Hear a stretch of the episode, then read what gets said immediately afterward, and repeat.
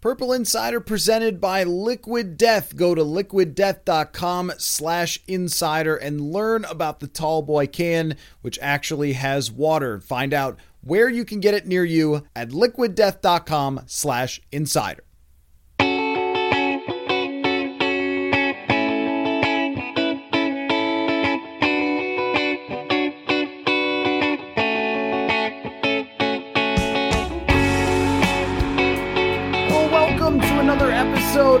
Purple Insider. Matthew Coller along with Jeremiah Sirles, and we just finished up an entire podcast as the Vikings announced that they have traded, or I'm sorry, Adam Schefter have announced, but uh, that they have traded for TJ Hockenson of the Detroit Lions and they're not getting us, Jeremiah. We were still sitting here. We were still ready. So even though we completed the entire podcast in which we mm-hmm. talked about the passing of Adam Zimmer and the things that uh, uh, they're facing going forward here with some of their offensive line issues and so forth, uh, but one of the things we did not touch on was Irv Smith's injury, and now they bring in one of the top tight ends in the NFL, a move that pushes the chips to the middle of the table, something that I've been kind of advocating for for some time. This is a huge move for the Minnesota Vikings to get TJ Hawkins. He's he's a top five tight end in the NFL, in my opinion. I mean, this dude can do it all. He can block, he can run, he can catch. I mean, this is a young Kyle Rudolph. This is what Kyle Rudolph was when he was young and he could go in an all pro caliber, Pro Bowl level caliber. And, you know, Jared Goff just wasn't using him the way that they needed to use him. I mean, this is an instant upgrade at tight end. No, no offense to Irv at all, but this is a first round pick, dude that was incredibly productive in college, and a dude that comes and brings a whole new level of weapon at the tight end position averaging 15.2 yards per reception this year uh, TJ Hockenson, and 26 catches to go along with that. I also think it was kind of clear. Now, the injury was random, uh, just kind of a bad break for Irv Smith, but I also think it was clear that they either didn't know how to fit Irv Smith into this offense or they weren't particularly happy with the way he was fitting in and decided that they needed to make a move. Plus, a high ankle sprain is something that can stick with you for the rest of a season. So it's not like you just go out, come back in, you're all good to go. And he's going to be out at least a month, probably more than a month but then what this does is when you bring him back, it's no longer Irv and Johnny Mundt season. It's you can load up two tight ends and have a what was it, uh, Jordan Reed and Vernon Davis type of situation from Washington that Kirk Cousins had. I mean, this is a significant weapon that they have added to their offense. Absolutely. You know, this is something that we talked about it for weeks now. Like, are we contenders or pretenders? Like, this pushes this offense into I mean, I'll go back and put that bet that we had last week's episode of like, does this put Kirk in the top seven? Like, this could be the type of player that puts Kirk in the top seven of quarterback percent or quarterback. Uh, what was it? Oh, I can't remember the word. Quarterback rating. I Correct. Think. Quarterback rating because when you have a tight end that is a safety blanket, and that is what TJ Hockenson is. That's what Kyle Rudolph was forever. That's what you see Dawson Knox's in Buffalo, Travis Kelce. I mean, you talk about a tight end that's like, things are breaking down, things aren't great. Where's my big target over the middle that's matched up on a safety that I just put the ball at eight feet in the air and he's athletic enough to go up and get it? You know, that is TJ Hockenson. And then you add that to, we just did the whole pod on running the football. The play action game with a tight end that can stretch the defense over the middle of a field is so much better than the long, deep crossings over to Justin Jefferson and all that. And it just opens up more because now when you have a tight end that's doing the seam routes and run up the middle, that safety's got to put his feet there and can't just sit back for the crossing over Jefferson. It's going to open up so much more. The faster they can get him in here, the faster they can get him up to date and ready to go and play, the da- more dangerous this offense is going to get. Okay, the Vikings are giving up a lot naturally for someone as good as TJ Hockenson, a 2023 second rounder and a 2024 fourth rounder, and a 2023 uh, fourth rounder and a 2024 fourth rounder. Did you catch all that? So, uh, really, the highlight is the second rounder and then several fourth round picks to go with that. That is a big price to pay. And here's why I like it. And I'll give you one real quick stat first for TJ Hockenson, which is that he has six catches over 10 yards, between 10 and 20 yards so far this year for 123 yards, which to me says that he can go over the middle, intermediate level passing, not just short passing to a tight end. He can go down the field more, but also run after the catch. And he's a guy that when the Vikings played, we talked about like this is somebody you really have to watch out for. So now having him in the mix for this team, I think gives them a different dimension that they didn't have. But here's what I would say I like about it the most it is a high price, but it's also an all in price. And it sends a message to everybody who's a veteran player on this team we are in it to win it. Like all these guys, Patrick Peterson, Za'Darius Smith, these are not guys who have 10 years left to play in the NFL. They want to win right now. And you just went and got one of the best players at his position saying, We believe in you guys. And also, the uh, here's a word for you malleability of mm. Kwesi Adofo-Mensah. Yeah, how about that? To, to say competitive rebuild in the offseason, which sort of hedged, but then come back and be like, six and one, let's go. I, I think that's a great message. And I also think it's a great approach to realizing I don't know when the wheels are coming off this thing, but this year is our chance. That and you got to you got to look at what KOC is doing. He's taking a little page out of the McVay playbook here, right? F them rookies. We don't need them picks, right? Like it's what McVay did in getting um, uh, Stafford there. It's what McVay did in getting Von all Miller. these pieces. Von Miller, right? Like all these things he did that where he was like, picks are great, rookies are great but we're seeing it in the Ed Ingram situation. Rookies are great, but they're not always proven. But if we can give up a second rounder for a proven tight end that is one of the best in the game, let's do it. Let's see what we can do. And now next year's second round pick, we're not going to have it, but we already have a key cog plugged into this machine already. You know, so there's a there's a, a new kind of way of the NFL that you're seeing that happen more for trusted veterans giving up things. But this goes back to I don't think we overpaid for him. I don't think we gave up the farm. Yes, it was a steep price tag, but it wasn't the Christian McCaffrey price tag that the Niners just basically or the Panthers just basically took the Niners to the cleaners and then kicked them out of the door and said, "Here's your hat. What's your hurry?" No, I think this was a bit of a fair trade, but also Lions. What are you doing? What are you doing trading interdivision to a team where I mean, I don't understand the Lions aspect of giving up Hockenson as much as I do the Vikings acquiring him. Okay, real quick clarification because the initial tweet on the res- uh, what was coming back is uh, was a little confusing. It seemed like the Vikings were giving up numerous fourth round picks, uh, but instead some of that was coming back their way. So it is Hockenson and a second next year and a third the year after, and the Vikings are getting a fourth in 2023 and a fourth in 2024 along with him. There's another element of this as well, which is that TJ Hockenson is a young player who can be re signed and you're allowed to keep him for the long term. So if you were looking for more than just a rent a player, that if you love him, which you probably will, he gets to be a long term part of this, I think you found it. And I, I also feel like they evaluated Irv Smith and said he probably won't be a long term part of this, that maybe the last coaching staff and the last front office was looking at him differently and how his fit was in the offense. But the idea that you could pair long term Justin Jefferson with TJ Hockenson to have two weapons there that uh, can go down the field, at least to some extent with the tight end, but it's very dynamic. I mean, I mean that's that is a now and later type of move where you're starting to build out what are the pieces for the future, and now he looks like a key part of that. Absolutely. He looks like they found a long term solution to a problem that they've been trying to fix for a while now. You know, even as Kyle's on the back end of his career, he wasn't what he was. You know, and you're looking at Conklin in here for a little bit. It didn't work out for him. Like, this is a tight end friendly offense. This is a tight end friendly league. And so if you can have a weapon at tight end, it just gives you that much more advantage. Can you believe how much different right now is than the last two years of Purple Insider. It's insane. it's it's wild. I mean, the last two years we've been trying to like every week. It's like okay, same song and dance. Here we go. But I mean, this is what winning franchises do. This is what winning head coaches do. Like you, like you said, you go all in. It's not one foot in, one foot out. What are we doing? How are we doing this? Like it's all in. And right now, you look at the NFL as wacky as a year it's been. The Vikings have every every intention. That building has no no thought that they can't go win it all because right now with the way that the league is, with the way the division is specifically, like they are they are right up there in the top 10 teams of having a chance to get into the dance and making something happen.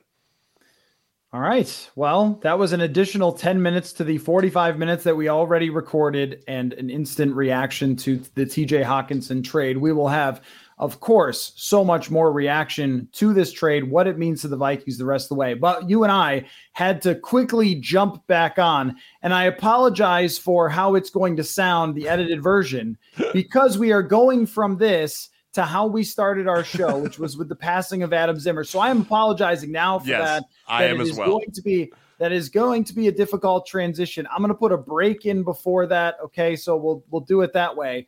Um, but that was what we were feeling waking up about the passing of Adam Zimmer. But now um, a reaction to TJ Hockenson becoming a Minnesota Viking, a huge, huge, huge move for the Vikings. So thanks for jumping back on, Jeremiah. I mean, you didn't go anywhere. Nope, didn't even leave the chair.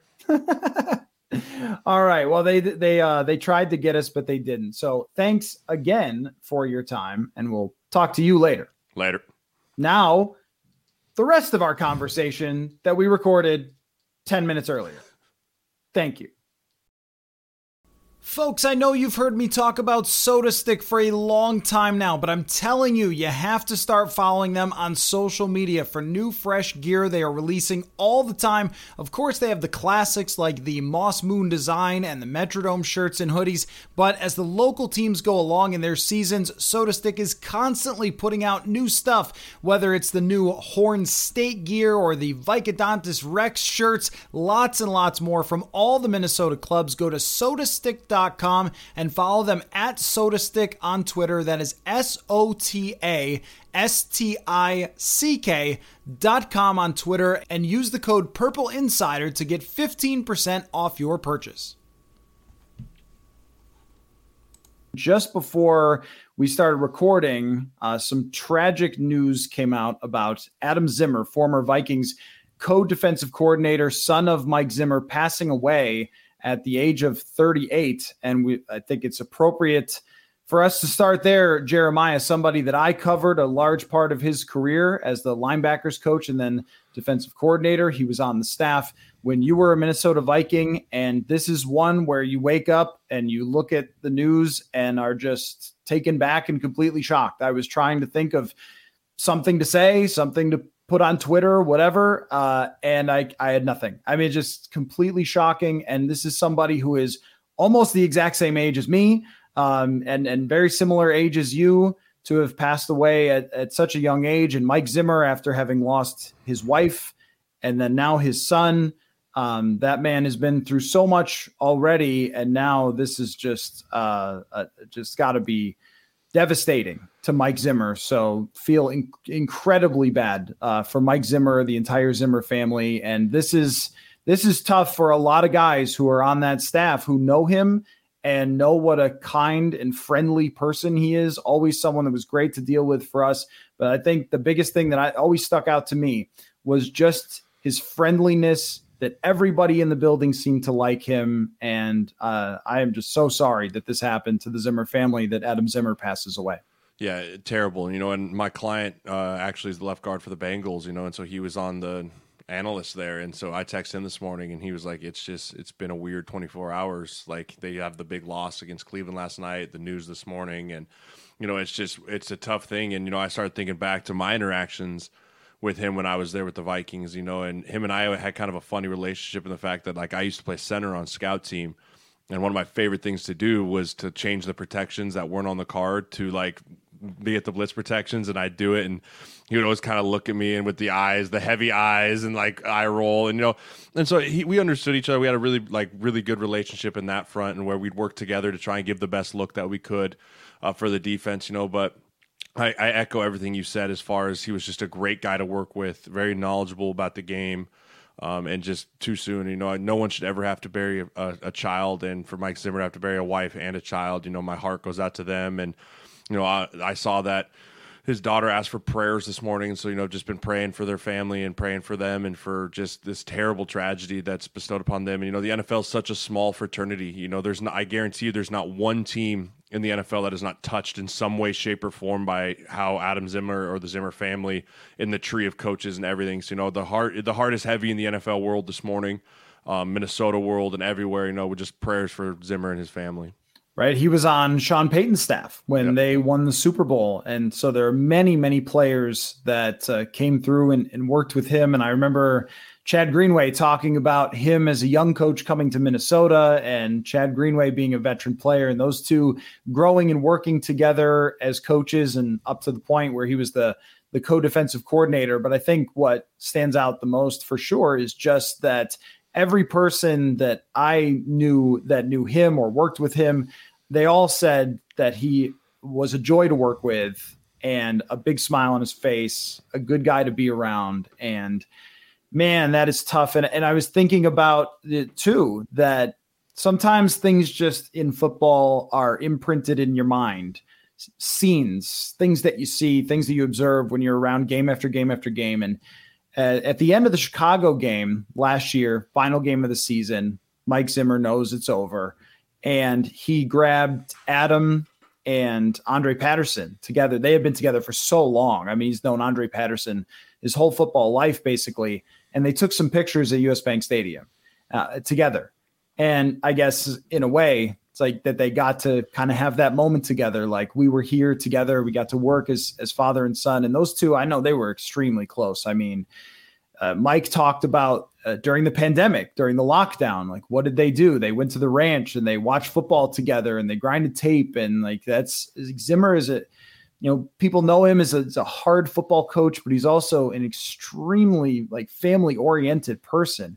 And he would talk about his family a lot. And, you know, his daughters are, are dealing with with this now as well. So I mean that's that is that is very very difficult. I mean guys like Eric Kendricks, you know, played for him with him. Troy Dye, uh, that would have been developing underneath Adam Zimmer. So uh, this is this is really difficult for everybody. Yeah, it just everyone involved is a difficult thing. You know, I think the it, it, there's a silver line to it. You know, the support for that family will be tremendous. Um, the, from like we said, from all over the league, and people will reach out and help any way that they can. And I mean, I know that all of Vikings Nation will be in support of Coach Zimmer, regardless of how it ended. Like, there's there's things bigger than football. You know, life is bigger than football, and gives you a chance to kind of sit back, reflect, and, and look at it, and really kind of take a deep breath and say, you know, we cover a gladiator sport, and we think everyone involved, from coaches to players, are these gladiators. You know, but Mike was a dad first. You know, Coach Zimmer was a dad first. Now he has to go and bury his son, and I just can't even imagine uh, the feelings that he has. And so again, I just can't echo the support that my family has for the Zimmer family and everyone else involved.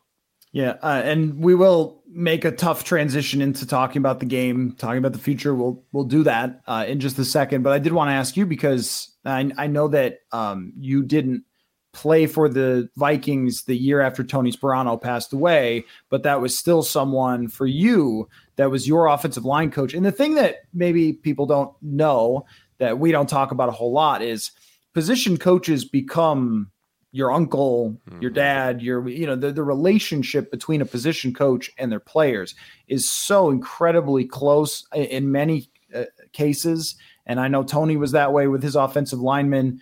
I mean, what was that like for you? Like, what are the players who were coached by Adam Zimmer dealing with today?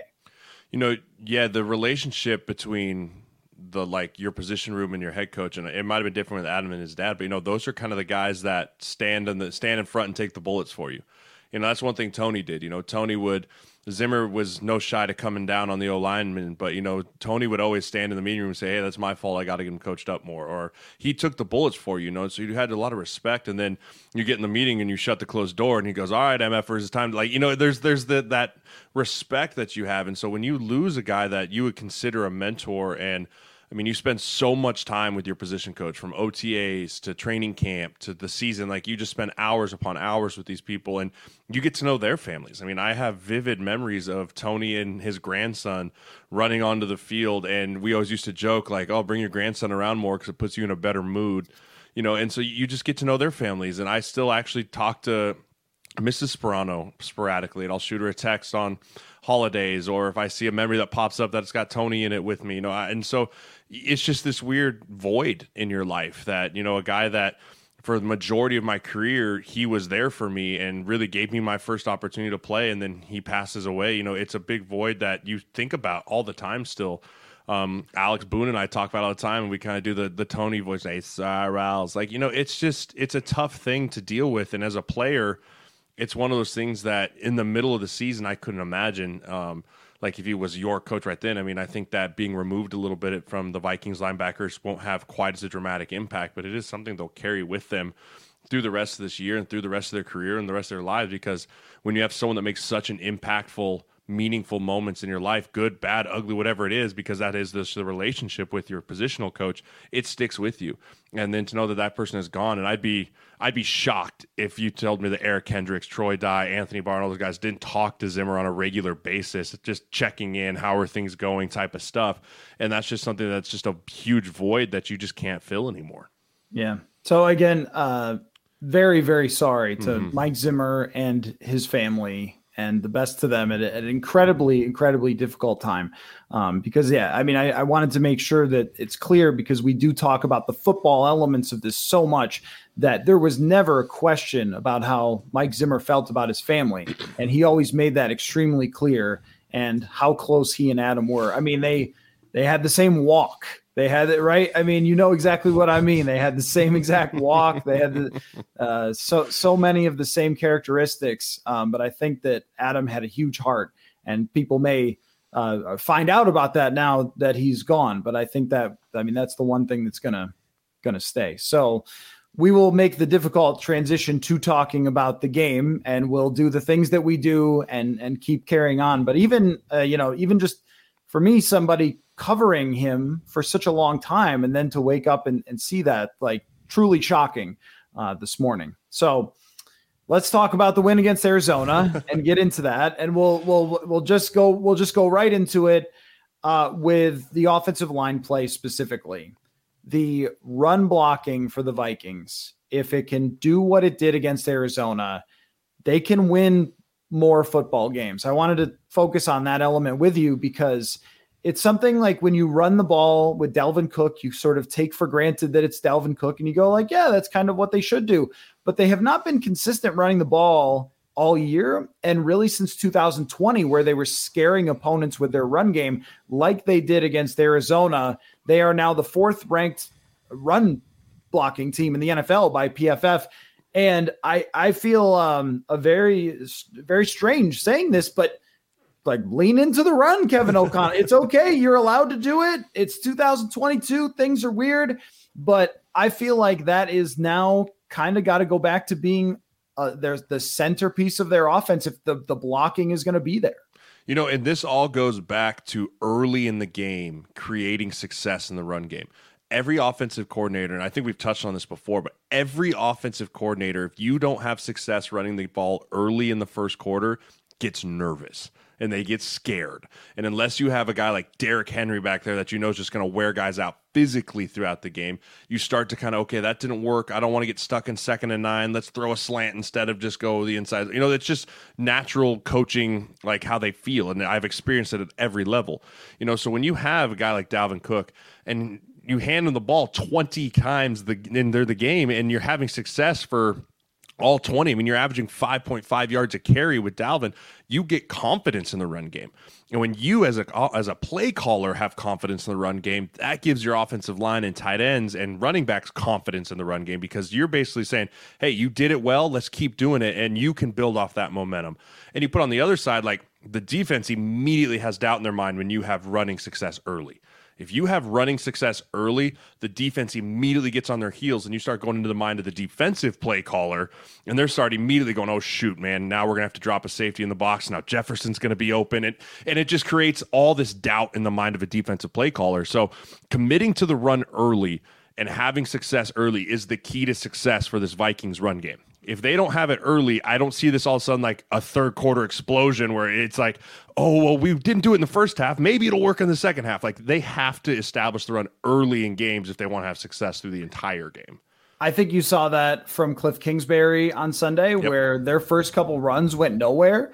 And uh, this, you know, to talk about Mike Zimmer, like this was a case that he always made that I think was right. That if you just let them take it away from you, you're playing into their hands. Like that's what they want to do. That you do have to when the game is close. You can't do it down 17, but when the game is close, you have to continue to run the ball. And Arizona was just like, oh, you got us. Like, so, which you know does speak to something we're going to discuss a little later about Dalvin Tomlinson. But the the run defense was really good from the outset. But I I love talking about the psychology of play callers, where even Kevin O'Connell had to realize in Philadelphia they were down a couple of scores and had chances to come back in the game. totally stopped running, totally forced Kirk Cousins to take over that game as if he was Patrick Mahomes or Josh Allen.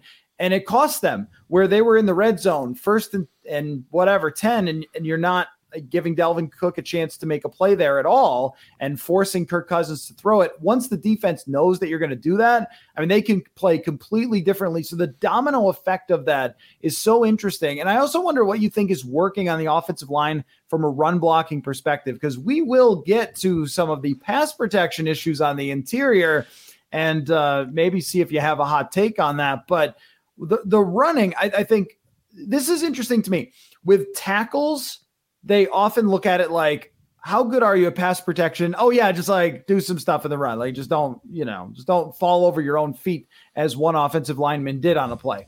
But uh, this is a weapon they have with Brian O'Neill and Christian Darrisaw. They can run around those edges. Those guys can seal players off and create big gains. That's where I feel like they need to really focus is how do you run more behind Christian Darrisaw? Yeah, you know, a lot of that'll come with the the pin pull stuff. You know, I think when you have you have tackles that are really athletic and you can get them out and they're powerful. I mean, look at what they used to do with Jason Peters back in the day when he was a stud. Look at what they do with Lane Johnson and Trent Williams and guys that can move and get out and get mismatches on corners and safeties if you can pin all these linebackers everything in it allows the running back to just follow this hugely athletic 300 pound human being let him crush a corner and then have the speed to go. You know and so you add those wrinkles of being able to get these two tackles on the edges and reaching and circling around guys it makes the linebackers have to hold just a little bit longer inside because they're thinking okay if this guy pulls I can maybe shoot the gap and get through. Or on the flip side, it makes them think, oh, I got to be a little wider. So if he pulls, I can try and meet them out there so that he's not meeting a safety, he's meeting an outside linebacker. And when you can put hesitation in the mind of linebackers, then they're sitting there going, okay, is it pin pull outside or is Dalvin Cook coming in the A gap?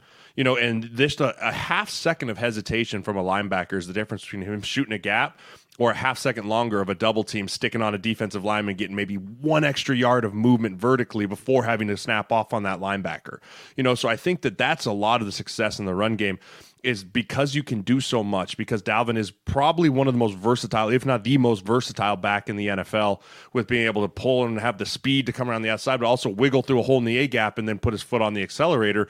That if you can just mix and match and say, we can run it all. We're not a one dimensional, we're not a just downhill, we're a, everything because of the pieces we have in play on the edges of the offensive line. It creates a lot of explosive runs, which is what you want to see with a guy like Dalvin. Uh, can you explain pin and pull for? Uh, yes, yes, yes. Pin and pull. So a pin pull thing is essentially you're trying to cut the defense in half. So let's let's imagine here that you have a three receiver set to the left of Darrisaw, right, in a bunch formation close to him. You have a pin a, a point guy say it's Jefferson. Then you have Adam Thielen, and then you usually have a tight end. So say it's Irv or whoever is going to replace him with being dinged up. The pin pull is the idea that your front two guys in that bunch are going to want to pin everyone down. So they're going to block down, and then you're going to pull Darrisaw, and you're going to pull one of that, that tight end. So that you have two lead blockers now, and you've cut the defense in half with the pin, and now you have two guys leading the charge. It's usually a wide pitch to the running back, or from the gun, it'll be a, a handoff across his face. And now you have to circle the defense with two big blockers out in front. You know, and so that's a big idea that the pin pull system goes there. And what's great with the pin pull system is the play action off of that is incredible.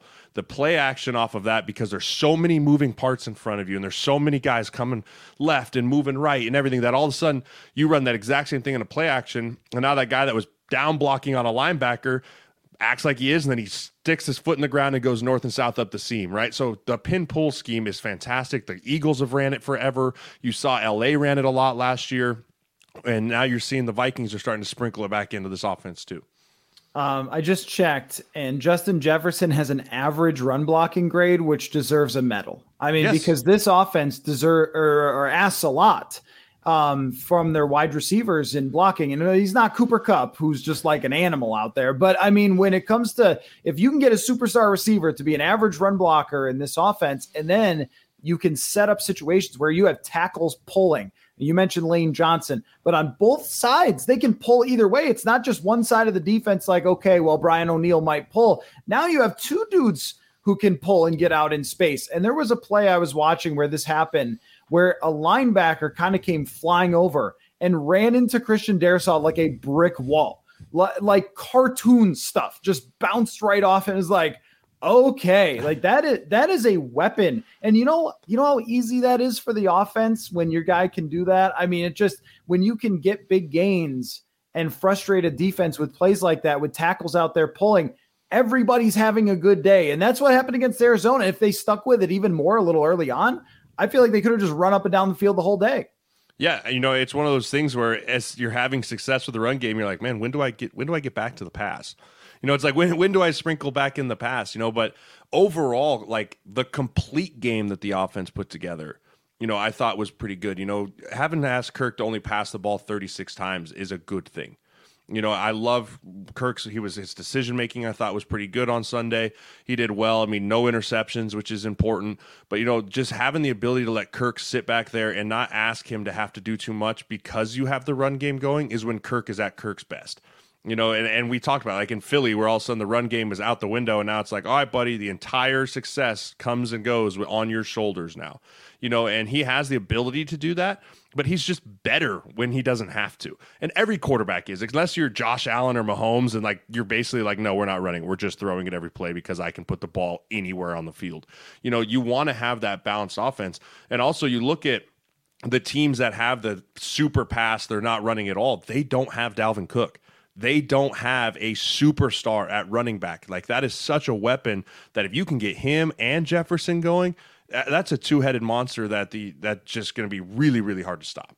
Folks, you've heard me talk about liquid death, and I'm glad to see that some of you are getting on board. I got a great tweet from a listener the other day talking about how liquid death has helped him kick sugary drinks and slim down. And also, for the longest time, my wife was the type of person to carry a water bottle everywhere because she didn't like the idea of buying so many plastic bottles. Well, that's the reason it's called liquid death to bring an end to plastic bottles and instead use aluminum cans, which are easier to recycle for profit and do not end up turning into trash. Liquid Death is even donating 10% of its profits to kill plastic usage. So you're going to want to look for Liquid Death mountain water and flavored sparkling water in the water section. And here's how you find it it looks like a beer can. It's the only water that looks like a tall boy. So whether you want to use it to drink more water or confuse your coworkers by bringing in something that looks like a beer can to work, you can find Liquid Death at Hy-Vee, Target, Walmart, 7-Eleven, and many more stores. Find out where liquiddeath.com slash insider. That's liquiddeath.com slash insider.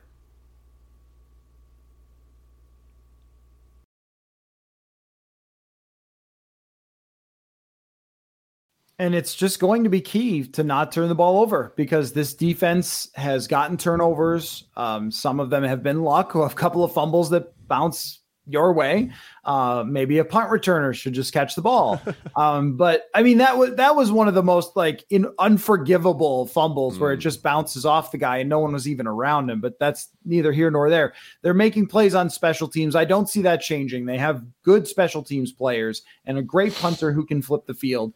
And it's I had this thought about Alex Smith and his win loss record and how Alex Smith's box score t- statistics were never special but he won a lot of games by not turning the ball over. And Kirk had the strip sack in the game, and that really can't happen. And we'll get to that. But the not throwing interceptions, he had one game where he had three against Philly and no other interceptions except for let's see. Well, okay, so two one, more. He had one against the Bears, right? Bears, yeah, yeah, yeah, yeah. Uh, but that's oh, and one against New Orleans. Yes. Okay, and so that and so that's it. And and if that's the case, that on a regular basis you are coming out of the game clean from the turnover perspective, you kind of just have to play that way as the Vikings because I don't see anything changing where they flip a light switch and all of a sudden they're throwing for 320 yards a game. It's just not going to be who you are. And I think the the best skill as a coach is being adaptable. And and kind of like, I mean, we make a lot of 2017 references here, but Pat Shurmur had to go a certain way when Case Keenum and Latavius Murray and Jerick McKinnon are his guys, as opposed to Sam Bradford you know, and Dalvin Cook in the backfield. It's just different.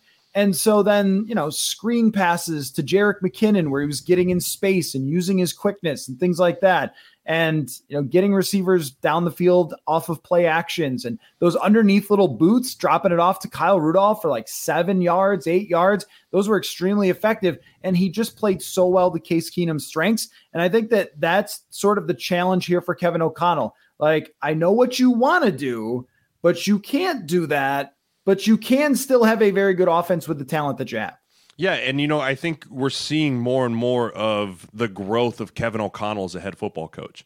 You know, we always talk about like, oh, he's got to do this because he is the head football coach, but he's he's learning how to do it too.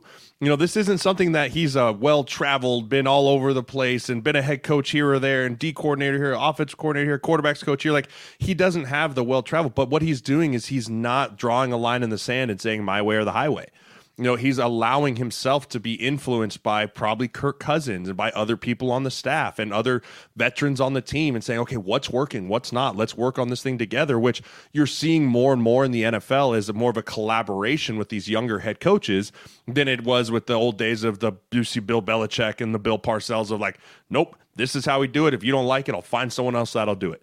You know, and the teams that are doing well are having success with that.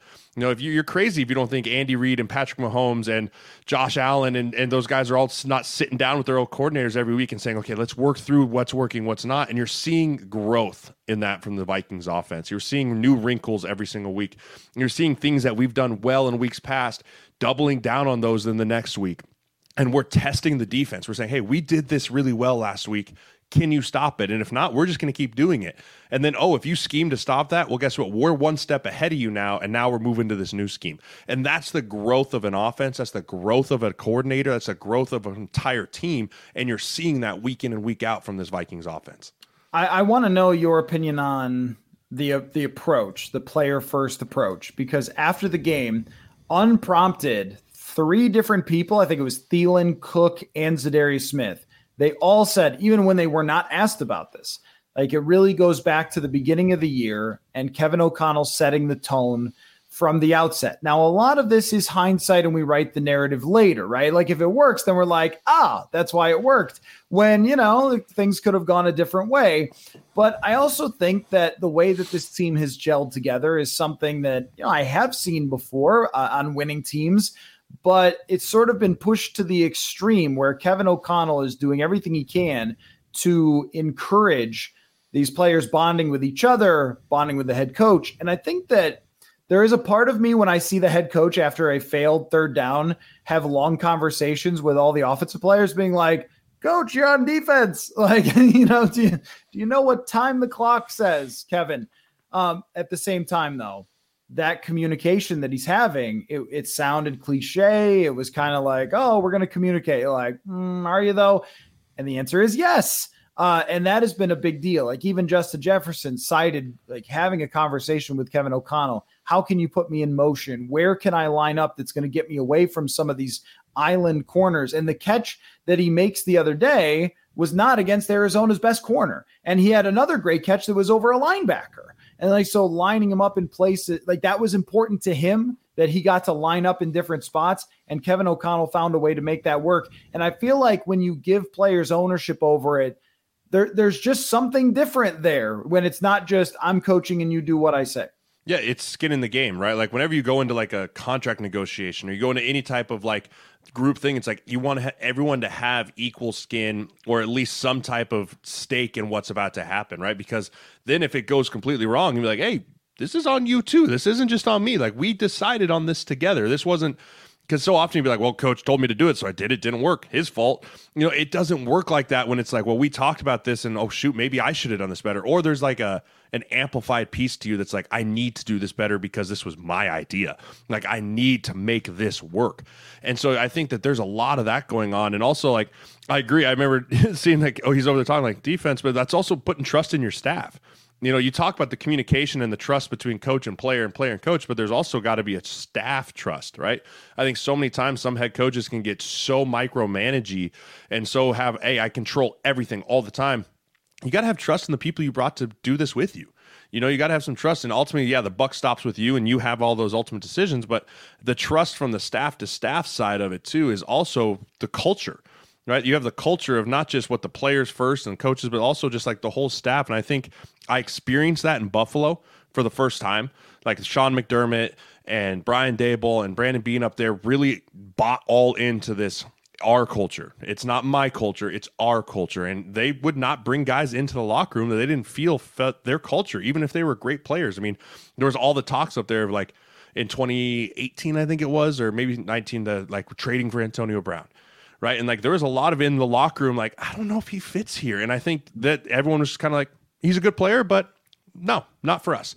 You know, I think that's what's being built at Eagan right now is that idea of this collective culture. We're all in this together and going through it, and everyone's got equal skin in the game. And right now it's working. So it's really easy to say, whoo, go. But when adversity hits, it'll be really interesting to see how all of these pieces continue to fall in line with this going forward. I just looked up on Wikipedia skin in the game and where that came from. Uh, and uh, it is cited to Warren Buffett, uh, referring to like how much uh, of his own personal investment is in it. So there you go. I never knew that. Now you know. Um, so as gr- as great as that is, and as much as I think that what Kevin O'Connell has done is very impressive, because a lot of people say things, but backing it up is very different. Mm-hmm. Every coach says culture, whatever, want us to care about each other. But you actually do have to listen. You actually do have to implement these things. The health element of it has, I think, added an extra trust level for the players that if you think that the trainers who are answering to the coach care about your health as a player, long term and short term, then it makes you think the coach cares about that as well. And there's a trust connection there that is being formed. So there's like many different like offshoots of this like an octopus and every arm is something different that matters. And right now all eight arms are working together for Kevin O'Connell to build a locker room that cares. But if Kirk Cousins gets sacked 11 billion times over the right guard, this will not matter. I am telling you, this won't matter because Daron Payne, Jonathan Allen, they're coming, and Ed Oliver is coming, and the dudes from Dallas, it's a violent defensive line, they're coming. Uh, I think that it's time to make a change at right guard to Chris Reed, a veteran player who's been around, who is not a Dakota Dozier. He is he has been better than that in his career. And and look, the numbers the numbers are just putrid. I mean, we're talking about Ed Ingram being dead last in the entire NFL in terms of pressures allowed from the guard position. Like that's that you're just going to get more strip sacks, more interceptions. Like if the if the goal is to not turn the ball over, you're going to start turning the ball over more if if that pressure is coming. So I mean, I don't know that they'll do it, but I think that they've given it enough time, an entire bye week like you're kind of not a rookie anymore, and it's just not working. You know, yeah, it's a fine line of taking your lumps with a young player and a young rookie player and wanting to get him that experience because you see the ceiling that he has. And you know, and I'll be the first to say I was on the I was on the Ed Ingram train early, and I thought he played I thought he played better early than he has in this middle part of the season. You know, a lot of that comes with okay, you were new, you were in the league, guys were figuring you out. Now there's things on tape that, much like I said earlier in the show about how an offense will continue to test a defense of things they've done well. You put on the flip side, a defensive lineman's going to watch, okay, what does he struggle with and has he fixed it yet? You know, has has he fixed the struggles of what he's doing with his outside hand or his outside leg or whatever it is that they're going to attack? And if you don't get it fixed, you're just going to keep seeing it you're just going to keep continuing to get that. And that's a tough place to be as an offensive lineman. I've been there. You know, it's one of those things where you hyper focus on maybe one thing, like, I got to fix this, I got to fix this. And all of a sudden you're like, oh crap, there's another move that I was just so not worried about. And you can get in your own head. And 90% of O line plays confidence you have to have the confidence every time you break the huddle that you're to walk up to the line of scrimmage and be like, I can whip you up in front. Like you're you're you're not beating me. I'm beating you. I mean, I think, I mean, Ed Ingram, you can tell his confidence has slipped a little bit. And, you know, so there's a fine line of what Chris Cooper and those guys are to have to do of it's a production based business. If you're not producing and you're not helping us win, we got to find somewhere else. But also, like, we believe in you, we drafted you, and we want you to be our starter. And so we need you to play better. So it's a, it's a fine line of challenging the player and saying we expect more out of you. And also, you know what? You're hurting the team and we're a winning team and we have to make a change. Well, and everyone else is seeing it as well. So this is the thing like everybody in the offensive line room, everybody's watching the tape, they're all seeing it and they all are aware that you traded away Jesse Davis for nothing and that you also have this other guy who played well for the Indianapolis Colts last year right there on the roster. And you know, just to put it in context, Dakota Dozier in 2020 rated dead last by PFF in his grade had a higher raw grade than Ed Ingram right now in pass protection. That's how badly. And what it comes down to with the PFF grades, it's really important to note this, is usually it comes down to how often are you catastrophically beat. And it's like on a play to play basis, your your goal is to not get destroyed. And some guys can end up with very good grades when they're not throwing bodies around and they're not Christian Darrisaw, they're not a monster, but they could just be Mitch Mitchell Schwartz was like this, like just this super super solid play to play to play was never catastrophically beat, but that's happening way too often and that's how you get strip sacks. And and here's something I'd I'd love you to analyze is like as a young player, I think it's incredibly difficult uh, on the offensive line to deal with the stunts and the twists and the simulated pressures and everything that comes along with it because it's just not like that in college. And especially the violence of the players the strength the experience all those things which is why you know you can't count on a draft pick to fill a spot. But uh, specifically when you came into the league and saw all the different things that they could do on a, on a down to down basis like how challenging is that for a young player it's extremely challenging, you know, and I kind of have some firsthand basis of this because I have a rookie right now who I represent who's starting for the Bengals. You know, and every week we are on the phone talking about things that he saw and things that he's like, dude, this is what is happening, and how you have one day to install third down. And if you're playing against a team that's an incredibly third down pressure, exotic stuff, like there's no there's no do-overs because come Friday you're into the red zone and short yardage goal line. Like during the season, you get one day to really focus in on these third down crazy things and like you said the violence and you really as a young player too you're not extremely comfortable in the offense yet you know you still when you break the huddle as you get older, you you hear the play call and you immediately know what's happening, and you immediately start analyzing the defense. Right, you, your mind shifts from assignment to okay, what's my technique? What are they lined up into? As a young player, because you're still morphing your offense, and it's a brand new offense like you're breaking the huddle going, okay, my assignment is this. If we kill the play, my assignment is now this. Okay, now what is the defense doing? You know, and that just takes time and it just takes reps and it just takes experience and it's nothing you can just fix overnight. You know, so I think for a young player trying to do all of that is extremely difficult, which is why you don't usually see young offensive linemen having tremendous success their first year unless they're freak shows, right? Unless they're Rashawn Slaters and they're all pros right from the get. Like, but those dudes are unicorns. You know, like it takes time, which is why I, I struggle saying you got to pull the plug on a young player because you want to shake confidence even more, yank him. You know, you've got to take your lumps, but at the same time, like you have to take some ownership as a young player and be like, I'm not playing well. How do I fix this? Do I reach out? Do I take more meetings with Coach Cooper? Do I reach out and have more meetings with a veteran like Chris Reed, who isn't starting, but I'm sure he's a great teammate and he's going to want to help me?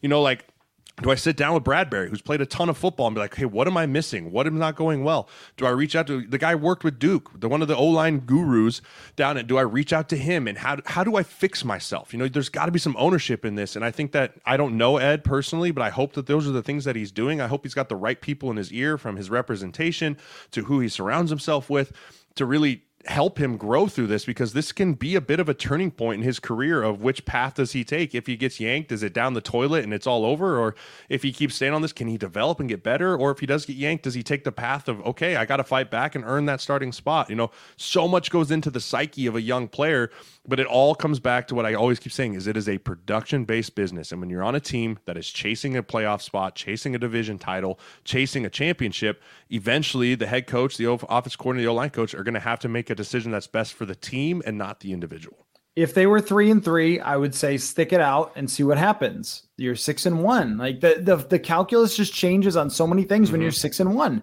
because you have to play now for we could go to the Super Bowl maybe. Like if you're looking at Super Bowl odds right now, your team at 6 and 1 is rising those ranks. Um, you're not a middling team that's trying to develop players, so you have to play the best player and I think that that is Chris Reed at this moment and if they put him out against Jonathan Allen and he gives up 3 sacks, like does that help the confidence and the growth? It's also just the reality of the NFL and offensive linemen so DJ Humphries didn't play the other day. He's a good player now, though. He wasn't a good player until like year four. I mean, that, that this is just how it goes with offensive Garett, linemen. Garett Bolles. Right. Garett right. Bolles for Denver. Everyone wanted to decapitate that dude the first three years of his career, right? He had the most holding penalties the entire NFL. First round pick. Oh my gosh, get him out. Terrible. Pro Bowl, All Pro his fourth year, one of the highest paid left tackles. That he goes out this year in the left tackle position for Denver is a dumpster fire. So there is, it takes time. It just takes time.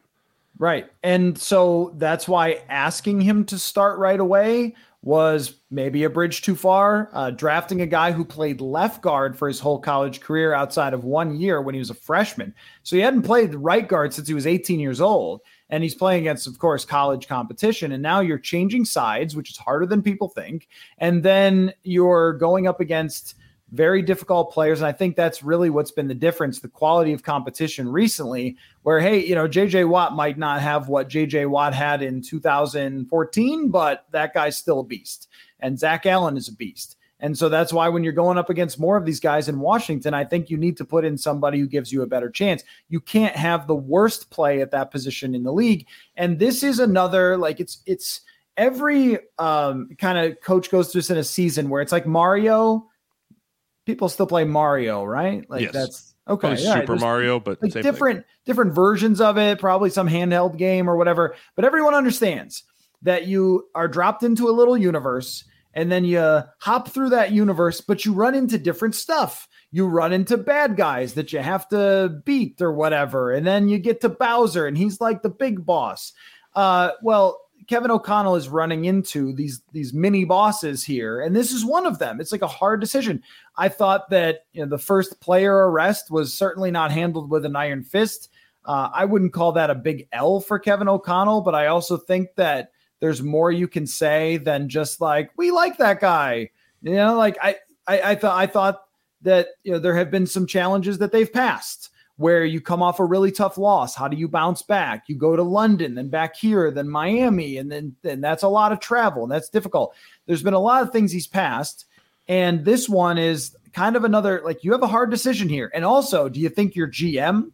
And do you think that Ryan Grigson, the guy who seemed to be behind that draft pick, you think they want that guy benched? So now, like, we got a little now, now we got some action here, folks.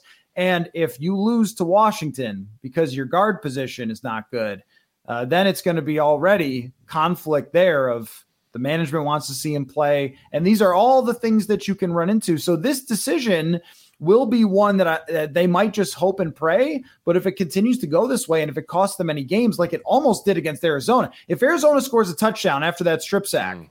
I mean, we're talking about maybe a different game. So I, I think that this is going to be a, a difficult situation for them to to face if they start losing some games and if he continues to play like this if they don't make a change. You know, but the, uh, yeah, I agree with you, and I think this goes back to you kind of trusting your staff. You know, you had a guy who played the position as your offensive line coach, right? You, Chris Cooper played the guard position, so he understands what it takes week in and week out to make it work in the NFL. And so if he, I think he has to be the one to come to O'Connell and be like, it's time. Like I've done all I can to prepare him. I've done all we can to get him physically, mentally ready. And right now it's just not clicking. And I have trust in him and they come to him together and say, We're not giving up on you, but for the good of the team, like this is where we're gonna go. And I think Chris Cooper is ultimately gonna have to be the one that makes that decision. And I think O'Connell will support him in that decision too. Okay, six and one. How many wins do they end the season with? Eleven. I'm staying with it. Okay, I'm not still, changing. I'm I'm not changing. I'm still staying with eleven. And a lot of that is predicated off if this defense can continue to take the ball away. Yeah, because they're not stopping right. the down to down. Right. or number, and then they're going to face amazing receivers the next three weeks uh, in Terry McLaurin, who made another incredible catch the other day, and then Stefon Diggs, and then CeeDee Lamb. And like, does not get easier for this defense. Uh, real quick, love to see it, hate to see it. Uh, I've mentioned on the show a number of times. PJ Walker, 68 yards in the air. And I know they lost that game in hilariously stupid fashion because they're the Panthers. But PJ Walker showing what he's got, former XFL guy with a cannon throw, which is one of the cool, that's one of the coolest throws I've ever seen. It just kept going. I mean, that was that was an amazing moment and really, really good for him showing the league that he can play. He's going to be in the league for a long time after the way he's played these last couple games. I agree. My love to see it is Taylor Heinicke, the return, the return of Taylor Heinicke coming back to U.S. Bank, right? I mean, he's coming. Well, they're going there. They're going yeah, to. Excuse me. They're they're going out to FedEx, you know. But to have Taylor Heinicke, who started his career in Minnesota and then bounced again, another guy that bounced out of the league for a while. He kicked a window, cut his ankle up fought his way back, got benched for Carson Wentz, you know, all these things. And he comes out and he's winning. He's winning football games. He's playing well. Another guy that is a good game manager and has given his team position. And it'll be fun because there's still guys on this Minnesota team that were there when Taylor was there too. So, you know, there's a little bit of a little rivalry here. I'm sure Taylor would love nothing more than to come beat his old team and do all that. But I'm really excited to watch Taylor face off against Kirk. Yeah, and he's a fun player. I mean, yeah. he honestly is, and I and I'm sure he was just trying. He just left his keys outside and was just trying yes, to get in when he kicked the window in. It was just a total misunderstanding. Um, but uh, I'll, uh, real quick, another love to see it would be Tua coming back and playing as well as he played. Um, I yeah, I know it's not against the most threatening defense in the league, but I think that's that's just good. Like he had, went through such a horrific injury, and then to be able to come back and hate to see it. Every time I believe in you, Bengals. Every time, every time I'll come on the show and be like, "Man, put those Bengals right up there with Buffalo and KC. They're on their way." hate to see it as just every national game this year. Just, mm. just bad. This it hasn't so, been fun. No, it's, it's not. It's been it's horrible. Been Jeff fun. Bezos is really, unfortunately, uh, he's really not loving that Thursday night deal that he paid for there. Um, I think my hate, my hate to see it is just Tom Brady. Tom oh, Brady, gosh, like yeah. the GOAT, the greatest of all time, undisputed, just life in complete shambles. You know, football's not going great. And then all of a sudden, I kept telling everyone, I was like, dude, the room, it's rumors. They're not getting right, divorced. Right. It's not real. That's all just people throwing smoke. And then it was almost like, man, I played really terrible yesterday. How do I deflection? I know I got divorced today, posted on Instagram, and you're just like, holy crap, what is happening to what deemed as we all deemed him as the untouchable, right? Like everyone was like, if I could be so, oh, Tom Brady married to a supermodel, like perfect life, perfect kids, winning Super Bowls, and just to see in a short amount, like seven weeks, the complete fall of Tom Brady in seven weeks has been really just not fun to watch as a fan, as a player of the game. Like, no one is enjoying, unless you've been a Jets fan your entire life and just hated Tom Brady forever. Like, no one likes seeing a fall like Tom Brady is going on right now.